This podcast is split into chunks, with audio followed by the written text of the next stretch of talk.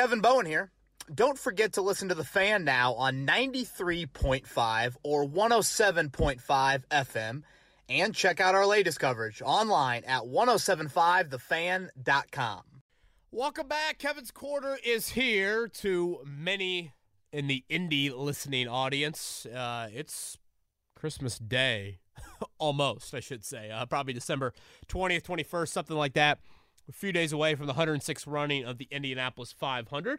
Chris Presley and I will round out the show, giving our picks for who we think will be slugging that milk in victory lane come Sunday afternoon. Weather looks outstanding. That makes me very happy. And Chris, I know a whole lot is uh, race dependent in your world of work. So uh, this is a big, big weekend for you as well. Yeah, the whole month of May, especially for our office being the flagship station of the 500, Grand Prix, Quals, Carb Day, all of those fun things, and then uh, all the 71 affiliates across the state of Indiana that pick up that coverage. It is a lot, but there are a lot of fun events. You know, the rookie luncheons and things of that nature. Yeah. You and Rosie were out at uh, out at practices and, and things. Yeah, we were out at quals. Uh, the idea sounded better in my head than maybe the execution of it. But no, she, she hung in there for about 90 minutes or so, and then when the French fries ran out, boy, that was the time to uh, you know, walking to the outside of the track where your car is parked, that walk a little bit longer than I thought, but uh, can't yeah. wait for Sunday, and uh, really looking forward to that. It's also been a bit busy week in the Colts world. Yes. Um, first look at them in an 11 on 11 OTA setting. A lot of takeaways there that we're going to get to in this podcast. Um, Twitter questions as always. Let's start here though. Kenny Moore, Nick Foles. Um, two different signing, or I should say, two different news items, but I want to start there before we get to the actual takeaways from what I saw the other day. Um, should we start with Kenny Moore? Yeah, because I mean, actually, it's a good transition from talking race because Kenny Moore is an avid IndyCar fan. Yeah, and, and goes up to the Ward are good boys. Yeah, so yeah, let's start with with Kenny Moore because that is the hot iron topic right now. Yeah, when Joel Erickson tweeted that out yesterday during practice about Kenny Moore deciding to sit out um, because of a contract dispute, it got me thinking to something that I think about a whole lot in the job that I have. Obviously, I cover the Colts among you know other things, but you know mainly that's um, the main thing I do outside of the seven to ten a.m. show every day on our station. And the thing that I am so happy about in covering the Colts, they do two things really well. They never show up on the ESPN bottom line for off the field random shit. And for the most part, Chris, I can't recall the last time they've had a public contract dispute, holdout, whatever you want to call it. And I look at these other NFL teams and I'm like, oh my gosh, all of them, you know, have something on that level there. Um, so that was surprising to me when I saw it. Now, let me reiterate in true Colts fashion, in true Kenny Moore fashion, this seems to be a very cordial holdout. Um, my level of concern, honestly, is not very high about this. It's May 26th. The mandatory mini camp is in two weeks. You know, we'll see if Kenny's out there. Training camp's in two months. Like, I, I don't think this is a break into six o'clock nightly news and go there. So um, I do want to make that clear, but at the same time, it's a noteworthy name. It's unusual for the Colts, so let's talk about it. Um, basically, this is what it looked like yesterday at OTAs. Kenny Moore and Julian Blackmon come out to practice. They both go off to the side. Obviously, Julian Blackmon recovering from his torn Achilles. Good news there. Sounds like he's ahead of schedule, so um, that's good news on that front. Um, but it didn't shock me to see Kenny off to the side. I mean, Kenny has been a guy that I think has shown up on the injury report. He's usually out there on the field though, but like this time of year, veterans miss. You know, like I didn't see Dennis Kelly out there. Yannick Ngakoue wasn't there either. Um, and that's the thing. It, Darius it, Leonard didn't practice. You know, so people are going to necessarily, or they're going to see that trigger word of holdout. Right.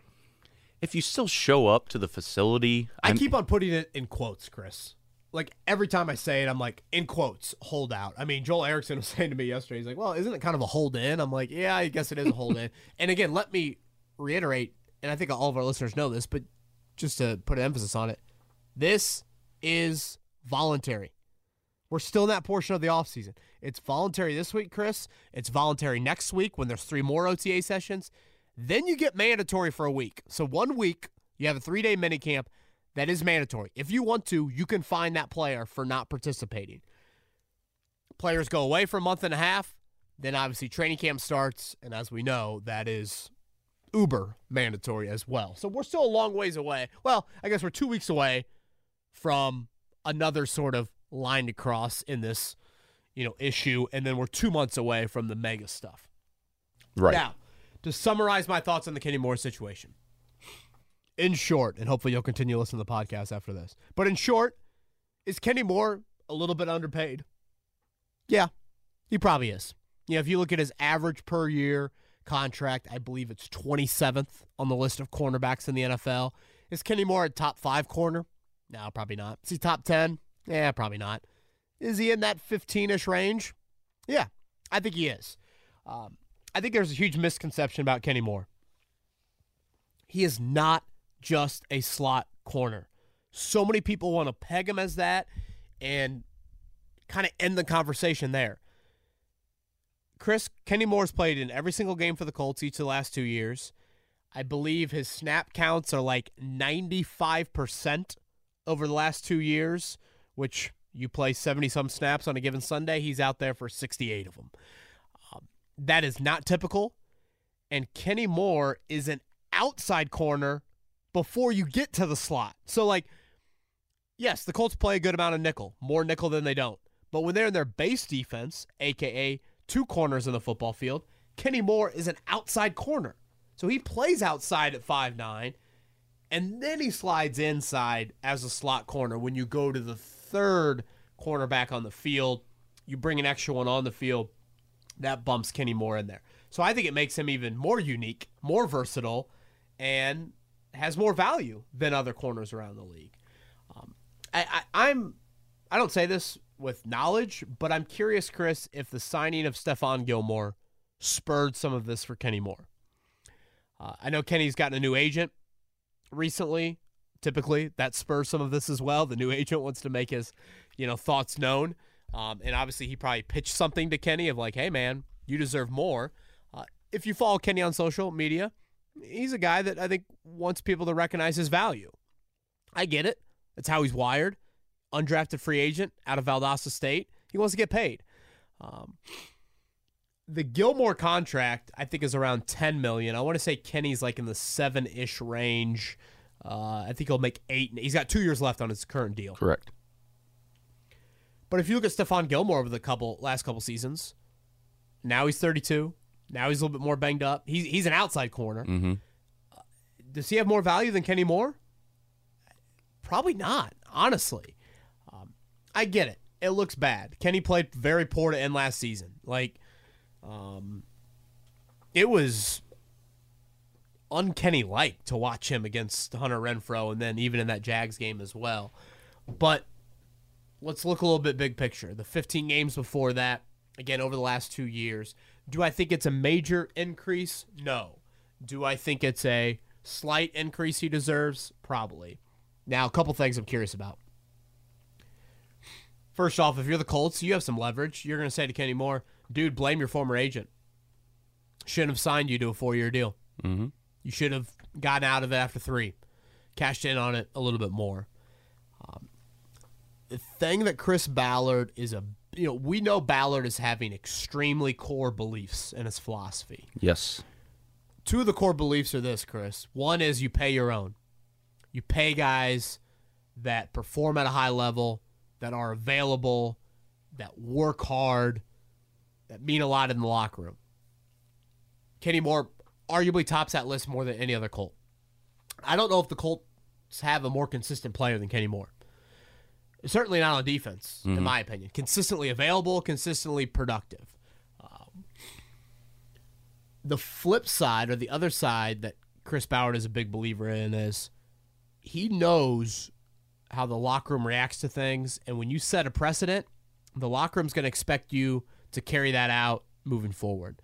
So if you decide to rip up this contract, to guarantee the final two years, to give him a new deal, whatever you decide to do, if they decide to do something, you're setting a new precedent.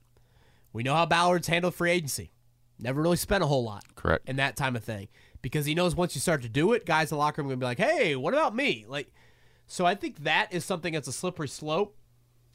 And how he operates with this will be very, very interesting. So, Kevin, I have a quick question for you before we jump to Nick Foles. Going off of what you just said about Ballard, which we all agree with, but also on the flip side, knowing Jim Irsay and kind of looking at like the NIL deals and, and marketing and stuff of that nature, does Jim Irsay talk to Ballard and say, hey, not just his play on the field, but you, you we can kind of pay him for the the positive energy and national attention that he's brought to us. We've seen the different things that he's done in the community. Now, granted, those are things that players like to do in general, but it does bring a positive value to your organization. Yeah, to be honest, that'd be pretty minimal on my level. Um, I I think it goes back to the locker room and part of the community stuff and part of the off the field stuff that that Kenny does probably adds to him as a person and what he means to locker room and how he works and how he's wired. Um, again, he checks so many of those boxes. Mm-hmm. So again, I don't necessarily think it's that, but I think there's parts of his story that point to how he works. And I know this is cliche, but he's a professional, and that is important to them. Um, you know, I got into a back and forth on Twitter earlier today with somebody. The Colts don't trade for DeForest Buckner if he's acting like Javon Kinlaw. You know, like DeForest Buckner is worthy of the 13th overall pick in the Colts' eyes because of how much of a pro he is. Same thing with Kenny Moore. Um, yeah, I guess there's a couple other things on Kenny before we move on. Again, this is very rare for the Colts. Uh, I, I'm not used to it at all. I mean, go back to the Grigson era, and now some of this you can make the argument like the Colts haven't had a lot of players get to a second, third contract in the Grigson era, so you know maybe you weren't in these situations. But like Pat McAfee was upset about the franchise tag in 2013, but like Hilton got the deal, you know, right at the end of his rookie deal. Castonzo got it, similar time frame. So it's just unique for the Colts to be in this situation. So I- am curious to see how it plays out. Again, I don't think this is a massive, massive story. 20 some NFL teams right now are dealing with something like this and probably dealing it dealing with it in a little bit more of a demonstrative manner than Kenny Moore. I mean, the Colts last year had the nicest trade trade request in the history of trade requests in Marlon Mack. Like it was the most cordial thing in the world. I'm like, it's like the couple that breaks up in high school and they do it in a you know they don't do anything on social media, nothing cryptic. Right. Like you just want to clap for them. Just be like maturation, right. maturity, beautiful. Like not like oh I can't wait to you know text your best friend when I yeah. when I leave, you know something like that. And like the Kenny Moore thing right now, I feel like is kind of falling on a similar scale. Like there he was at practice, hanging with Blackmon, hanging with Ron Milus. Um, it, does Kenny want to be paid, and does he want to have proper value? Yeah. Is again, is Kenny the 27th best corner in the league? No. And I just want to get the whole slot. Like we just say he's a slot corner. He's not just a slot. No, corner. he's not. I get that Kenny was poor the last two years, and by no means am I saying give him a new four-year deal and pay him the top corner in the NFL. I think he deserves a slight increase. Chris, how many times early in a football game do you see Kenny Moore make a play to get the Colts off the field? A pass deflection as a slot corner, blowing up a screen on the outside, uh-huh. making a play in space as just a sound tackler, not allowing yards after the catch. Being able to sneak in off the edge and sack a quarterback or pressure him. I mean, so many times it's 23 doing it. Uh, I don't know. It's it's weird. I feel like I feel like fans, and I get it. I think times you know fans always gravitate towards the how dare a player want more money? How dare a player hold out? I, I understand that. It's it's an uglier side of professional sports. But, you know, guys, the Colts cut Carson Wentz with three years left on his deal. Like, you know, it's just it goes both sides of it. Um, you know, they ask players to take pay cuts at times. They ask players to restructure. So, um, slight increase, but by no means am I thinking the Colts will do it. Like I, I don't necessarily think that that's a ga- slam dunk guarantee. So it'll be interesting to see how it plays out. Well, let's jump to the second major topic of the week. Uh, Nick Foles coming back to the Colts, coming back, or not to the Colts, coming back with Frank Reich. Obviously, that cap hit's not not too crazy, um, and the Bears, I believe, are paying most of his salary this year. Uh, but can you speak on that and what you've seen so far with him? Yeah, um you know, I don't know how to quantify this, Chris. And this probably will sound like I'm carrying a lot of the Colts water. But you talk to people about Matt Ryan, you listen to Matt Ryan, you watch him even operate on a practice field like I did yesterday, and now Nick Foles. You hear people talk about him. You watch how he's handled his career. I mean, you talk about some highs and some lows in his career. You listen to him chat yesterday. Again, I don't know how to quantify this. I don't I'm not saying that this all of a sudden means the Colts are going to be a Super Bowl team. But I don't know if there's a team in the NFL that has a starter and a backup QB that just get it more than those two. They just strike me as dudes that just get it. Get what being a pro is all about. They get what it means to play quarterback in the NFL. They understand everything that comes with the responsibilities of being a guy that wears a red jersey in practice and gets paid the type of money that quarterbacks get paid.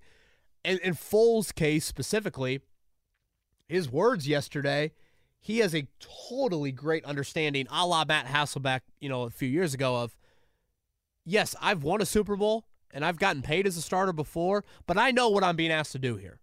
And I respect Frank Reich like no other, so I'm going to do that. Um, again, it, it, that might sound a little cheesy and a little weird, but I just think the Colts have some some adults at quarterback. And I know that's going to sound like a shot at Carson Wentz, and I don't necessarily mean it in that frame, but I mean those two dudes have combined to throw 12,000 passes in the NFL. that's a whole lot, Chris Yeah. Presley. They've been in some big time moments. And Matt Ryan had the highest of highs and the lowest of lows in that big moment. And Nick Foles had one of the wilder Super Bowl stories you'll ever going to hear. Shouldn't that mean something? Yeah, doesn't that mean something? And I think the locker room respects that, should respect it. Now, again, by no means am I all of a sudden saying that right there. The Colts go from eight wins to 12. Uh, again, I'm not saying that, but I just do think that should be a benefit to that locker room. Uh, Foles made it clear that he wanted two years because he wants to not continue to move his family. And, you know, he's kind of got into this. He has been in a lot of places throughout his NFL career. Him and Chris Ballard were together for a year in Kansas City. So Right. there's not just a um, a Frank Reich connection with this. You know, I asked Frank yesterday, were you guys actively looking for a veteran backup, or was this just kind of a Nick Foles is available? He means so much to me. We think he would mean a lot to us. Let's go get him. It sounds like this was a full specific move. I don't think they would have just gone out there and signed any old backup veteran. Um, you know, he should help you out on a short week with his knowledge of the playbook. hmm You know, my opinion on backup quarterbacks a little bit different than most. You know, I look at it like, you know, in, in a way, yes, Tampa Bay has Blaine Gabbert or had Blaine Gabbert, but they also had Kyle Trask.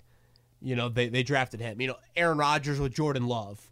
You know, I look at it of when you've got the older, aging quarterback, I'd rather have the young ish, raw trait guy in that room. Ehlinger to me is not that. Ehlinger's kind of a defined ceiling. In case, and Matt Ryan's career would indicate this is not going to happen, but you got to acknowledge it Yeah. what does happen if that player suffers a serious injury, I'd rather throw the young guy out there. You know, I don't need to see 33 year old Nick Foles play for two months. We we've seen that, you know. We have. Yeah. Now I I get it in a one to two game, you know, sample size. Do you want to see Nick Foles? Is he does he give you the best opportunity to throw into a chaotic situation? Yeah, he probably does. Um, and again, that's where I just differ a little bit on the quarterback position. But clearly last year, Chris, they were fed up with, you know, an Eason Ehlinger, Brett Hundley trio. I mean, they've got some leaders in that room now. And um, we'll see how it all uh, unfolds. But yeah, you know, Foles and Ryan watching them both yesterday, and I guess we can get into some of the OTA takeaways Yep. now. You certainly notice throwing with anticipation. you know, Ryan, I guess. I thought Ryan had a really accurate day. It'd be one of those days, Chris, where like he had a lot of balls on target, but his completion percentage wouldn't be very high. And by that, Kylen Granson and Parris Campbell had a couple big drops early on. Granson had a couple drops. I thought in general, the DBs without Kenny Moore, Stephon Gilmore only took part in the walkthrough.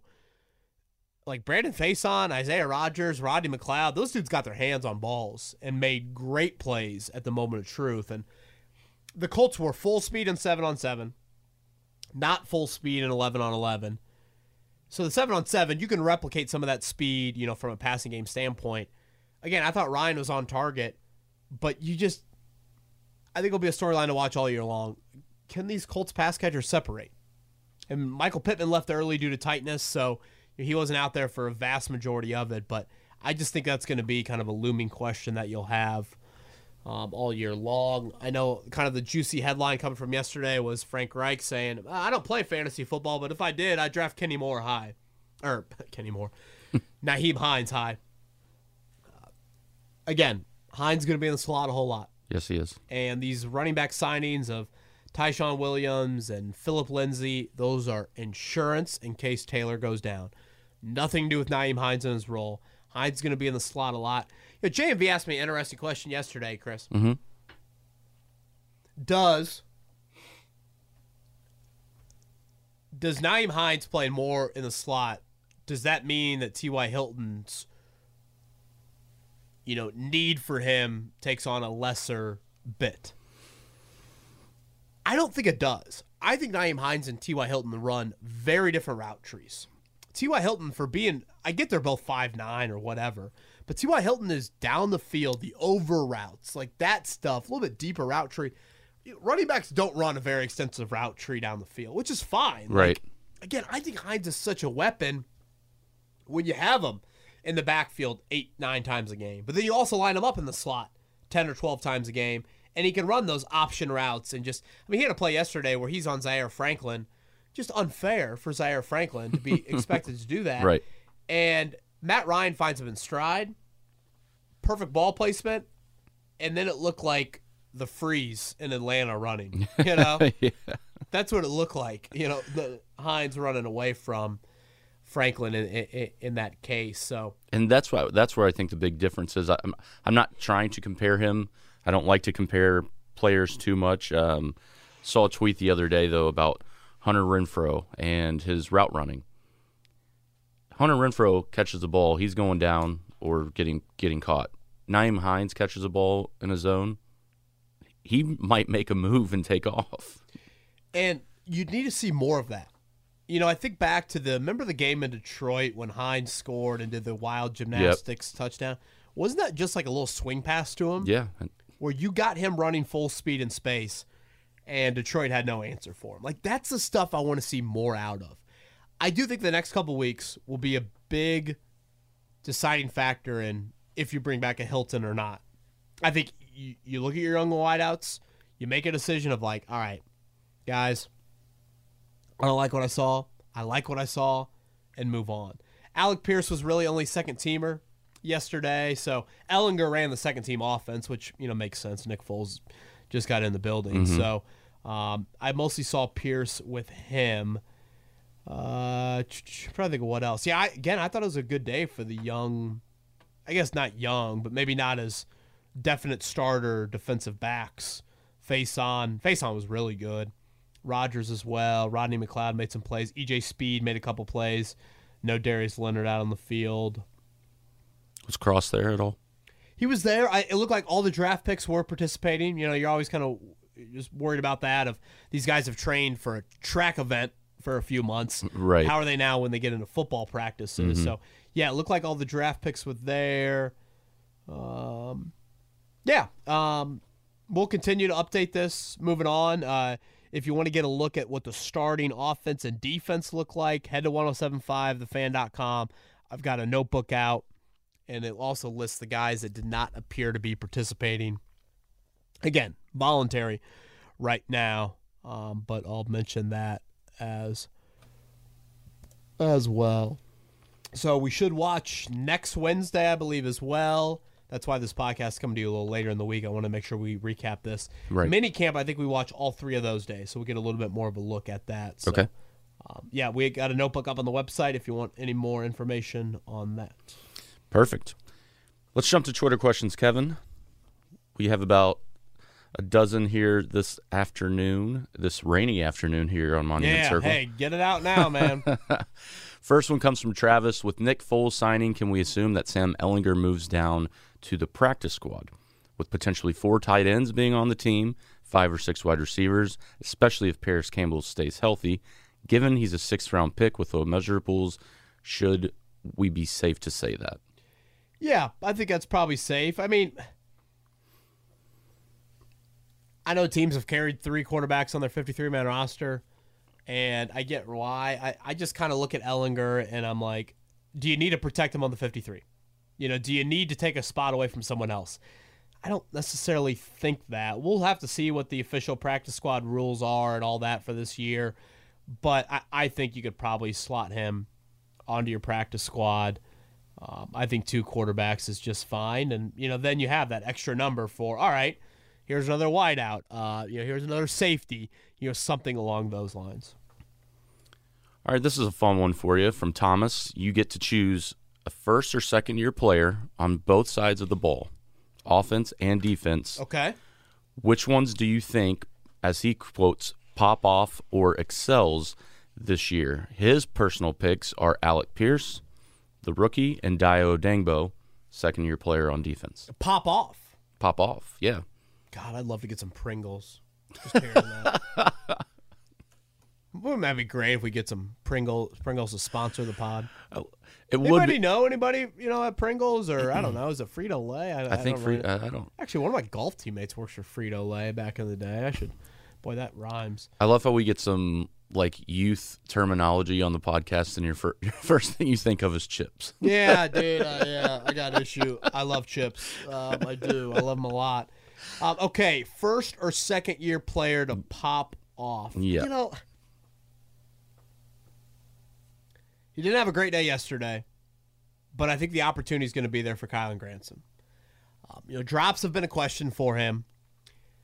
I just, I, I do think he's a different body type.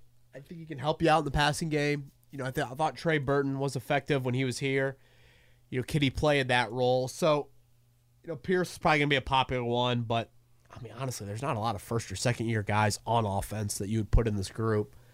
You know, Jelani Woods, probably another. So I'll go there. Um, I don't know, maybe Mike Strachan. You know, defense Dayo would be my pick. And, you know, the injury has a lot to do with it. Isaiah Rogers, I guess, is year three, so he wouldn't qualify. Again, JMV and I got into this a little bit yesterday. And Chris, you've heard me say this before in the podcast, our listeners have. If Dayo Odeyingbo can be what Chris Ballard believes and can make that jump from the Achilles to his second year and be healthy and effective, I mean, they think New York Giant defensive linemen during those Super Bowl runs. Tuck, Osi, uh, Michael Strahan, you know, that type of body type. If Dayo can give you that, all of a sudden this is a defense that we probably start talking about in a different light. Oh yeah, Mathias Kiwanuka. Yeah, I, I I forgot about that name. Um, yeah, he would be another you know long, versatile body type certainly. So, yeah, I'll go with Mr. Odeyingbo for that one. Thomas, that was a good question. Thank you for sending.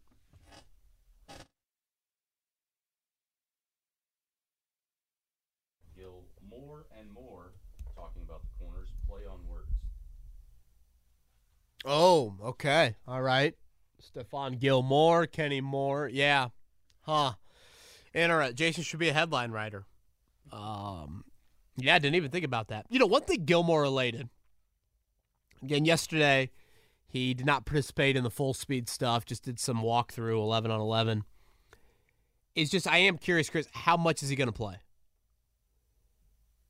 Is he healthy to the point where you think you can get 80% of snaps out of him for a game? Is it the 60% we saw last year?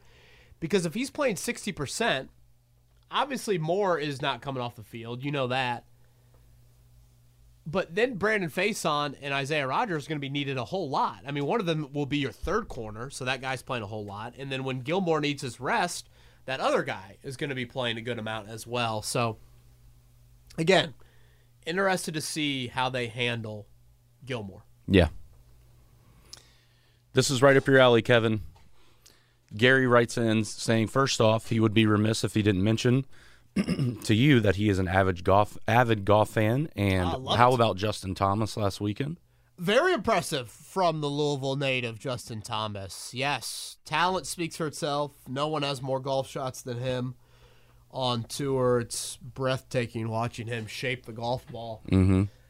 Uh, boy, that was impressive. Yeah, I was leaving the track Sunday and had some financial stake in Mr. Thomas, and we just kind of There like, you go. right.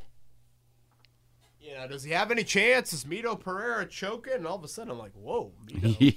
yeah. Mr. Pereira's starting to come back to the field. Um, but at the same time, we probably shouldn't forget six birdies in the last 13 holes for Justin Thomas, no bogeys. That Unreal. Sunday of a major. In the playoff, I mean, he hit the first drive in the rough, but outside of that, he was flawless. So, yeah, really impressive to see out of Justin Thomas. Well, Kevin Gary also wants to know, in your opinion, whether it be draft, free agency signing, trades, or player re signings, what are the top three Ballard moves that he's made this offseason? Also, like most people that have moved away from Indianapolis, Gary misses the month of May here, and he never misses a podcast. Well, Gary, that means a lot. All of that. Uh, the month of May is going swimmingly well. Again, the weather looks brilliant for Sunday. Hopefully, we dodge it for Carb Day a little bit there. Um, and I appreciate your loyalty is second to none. Okay, top three Ballard moves this offseason. Yes. Well, one would be Matt Ryan. Uh, just the whole Ryan Wentz thing. Can we group that together as one? You know, Right. Ron Rivera texting Ballard, "How did you do that?" I, I mean, literally, literally. You know, I mean, how did you pull that off? We had to pay what for Carson Wentz? You paid what for Matt Ryan? You know, it, it's shocking. I would put Ngakoue much closer to one than probably most. You know, the same thing with Kenny Moore. We take for granted guys that put on their jersey week in and week out. I think I've made this analogy before the Pacers you know, isolate Malcolm Brogdon and Buddy Hield. Malcolm Brogdon's probably the better player. Just, you know, they're both healthy on a given night. But dude, Buddy Hield's played like every game the last three seasons. Yeah. Malcolm Brogdon plays like 50% of the game. So what I'm getting at is Ngakoue is available so much and then produces nine to ten sack seasons. You know, in no way, shape, or form is he going to be a you know 18 sack guy and you know first team All Pro. He's been one, I think, a one time Pro Bowler. But it's almost one of those kind of death by a thousand paper cuts. Is how Ngakoue makes his impact. Of you get to the end of the year and Matt Taylor gets on the radio and is like, and that is sack number nine for Yannick Ngakoue, the most for a Colts edge player. You know, Right. whatever. And you're kind of like, wow, Ngakoue had nine sacks this year. Huh. Uh, That, that, that's kind of how he operates there. And when's the last time the Colts have had that? I was going to say. Th- that's why I think it's such a critical move at a spot where it's hard to find proven pass rushers. Uh, and the Colts made that trade. So I think he means that much more to me than Gilmore. You know, I know Gilmore would probably be a popular choice. I would say the third one would be. I'll go Alec, Alec Pierce. And I say that not because I'm expecting Alec Pierce to walk in and have 900 yards a rookie. I'm saying that because you were in such a dire need at wideout. To me, you, corner was a need. It wasn't massive. And Gilmore's 32. Alec Pierce, obviously a draft pick, much more of a dire need at that position.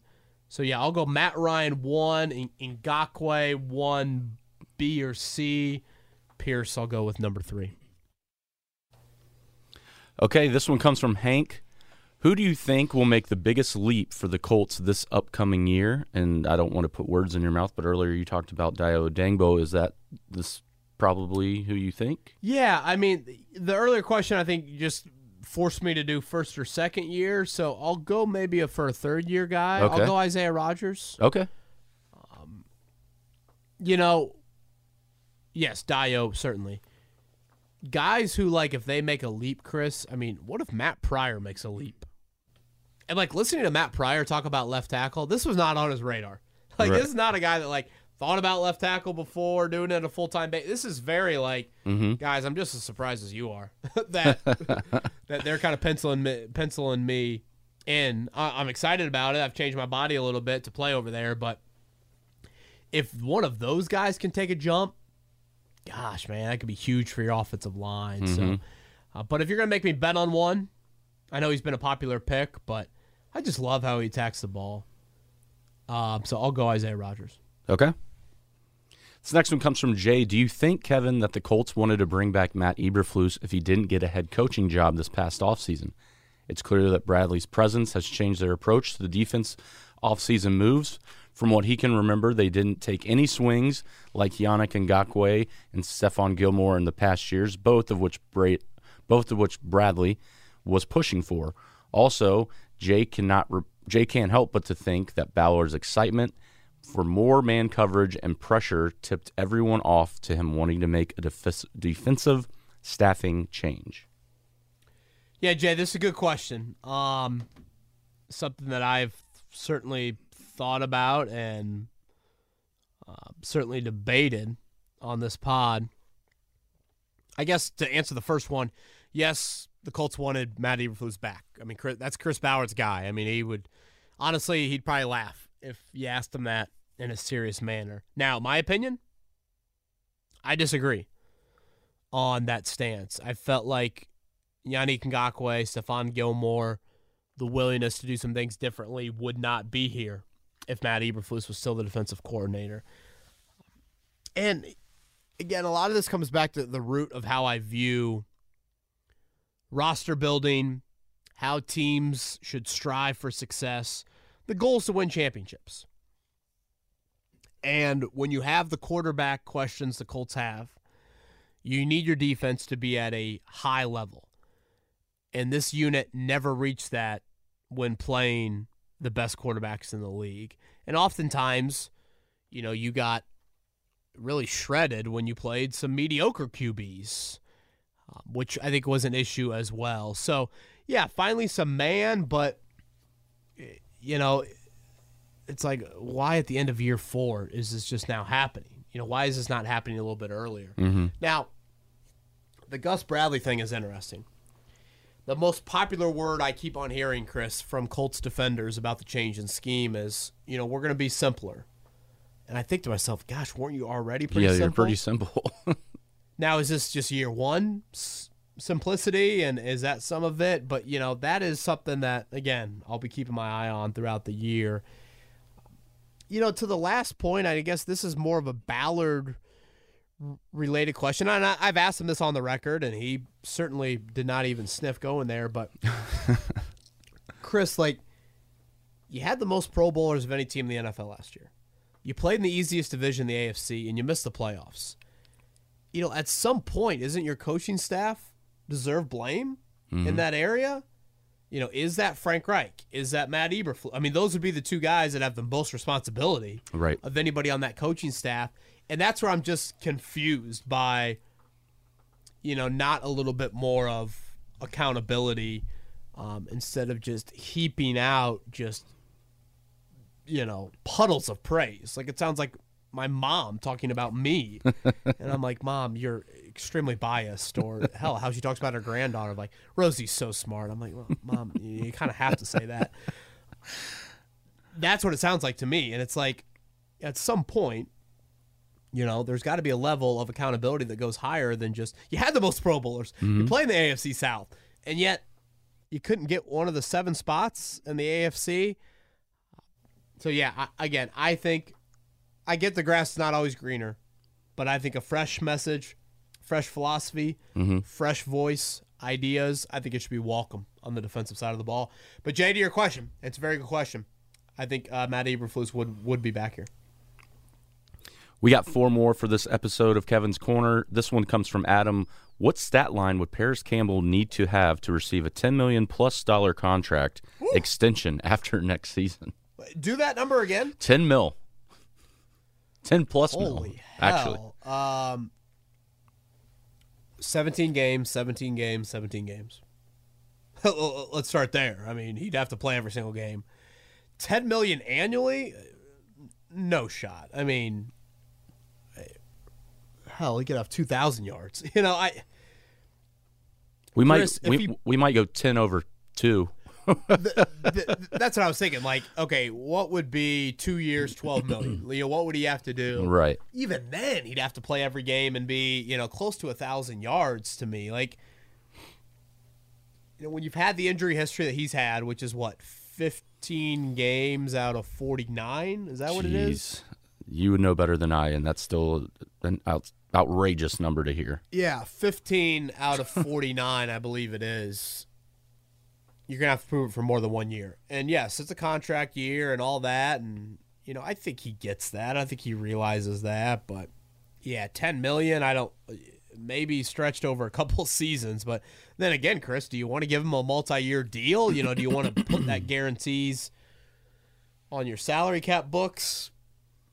Yeah. Yeah. I don't know about that one, Adam. Very uh, positive vibes Twitter name here. Colt Super Bowl. Oh, here we go.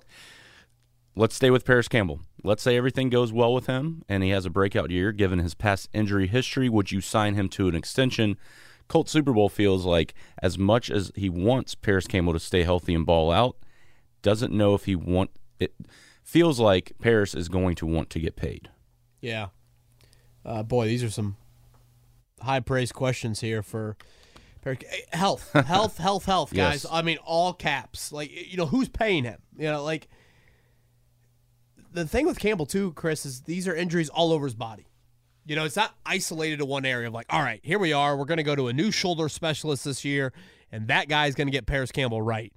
Well, you've had injuries up and down his, his body there. Um, so, boy, I didn't expect we get this many Parris Campbell contract talk questions. You know, for me, and when you look at that 2019 draft class, Chris, there's not a lot of guys that you need to pay. Mm-hmm. You know, Rock's gone, Ben Banogu, no. You know, Khari Willis, uh, we'll see. Bobby Okereke, I, I, he might be the one you'd pay the most. Uh, Campbell obviously is in that class. The questions for me are just Nelson extension, Pittman extension, Taylor extension, kind of those sorts of questions. Right. So, um, you know, if, if Campbell has a breakout year and he's healthy, I say to Parris, all right, we've stood by you. We've done all this. Here you go. One year, whatever. Three million, four million. Prove it one more year, and then you're really going to cash in. I mean, he can't be that old. How old is he? 25, 26? You know, he's not Right. super old. He could still cash in and get a nice deal after that. We got a fun one from Daniel. He wants to know uh, if you have any sense from Frank Reich during any of the pressers uh, with Jelani Woods being a high school quarterback and his mobility and just way to to do certain things. Could we use him like a Trey Burton and have some trick plays in the red zone that Frank likes to throw in some wrinkles? Hey now, you know me. I'm all for it. Uh, we have not heard that yet in the pressers. I think with rookies, it's probably like let's let the man learn his position. He's still pretty new to to tight end. Uh, it- when you talk to people, some would argue tight end is the hardest position to learn in the NFL, coming from college, outside of quarterback, uh, because you got to know the run game and the pass game so well that that's why it's so difficult, especially in this offense. So, uh, but yeah, sure, you know, Woods in a Philly special, Indy special, sign me up for it. But that has not been top of mind so far. Yeah, it's interesting you say that because I was listening, listening to uh, George uh, George Kittle and Greg Olsen because they do a, a tight end U. I don't know if you've heard Yeah, heard about that or not.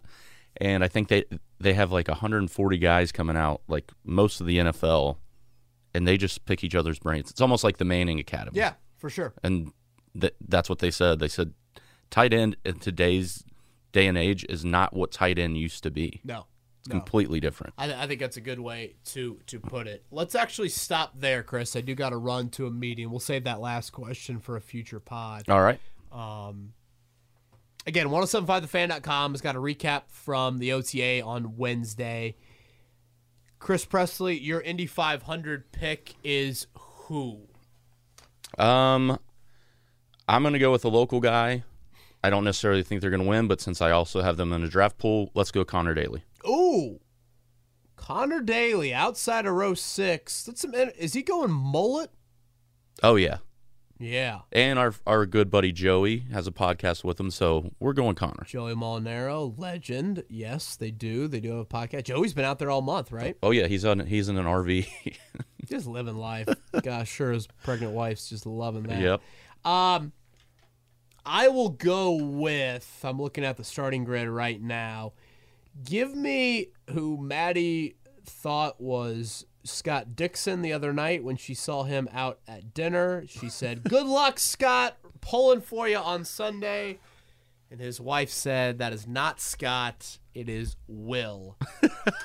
I will go with Will Power out of the middle of row four, the top Always- Penske, the winner in 2018. yeah, always always a good runner out here at the track. Are we idiots for not picking a Ganassi car, Scott Dixon? You know, Tony House Can- Tony Kanaan was here the other day. He's always a fan favorite. All the, the, it's hard when we get access to the, all these guys, and they're all so nice. Like you, you truly, it's one of those where usually you say, "Hey, I'm pulling for you. I hope you win." That is truly how it is when you Dude, talk we've to had every. so many drivers on this month. Yeah, they, they're great personalities. Um, yeah, I mean, you are legit pulling for him. I was talking to some people from Honda the other day. They're like, "Yep, I would go with Kanaan." So he will definitely be a name to watch. But hopefully, safe travels to everybody coming in town, going to the race, and obviously safe travels to the drivers as Yes. well. He's Chris Presley. I'm Kevin Bowen. Everybody have a great week. We'll be back next week for another edition of Kevin's Corner. This has been Kevin Bowen. Thank you for listening to another edition of Kevin's Corner. If you haven't already, subscribe on iTunes or Stitcher for the best Colts and Pacers coverage.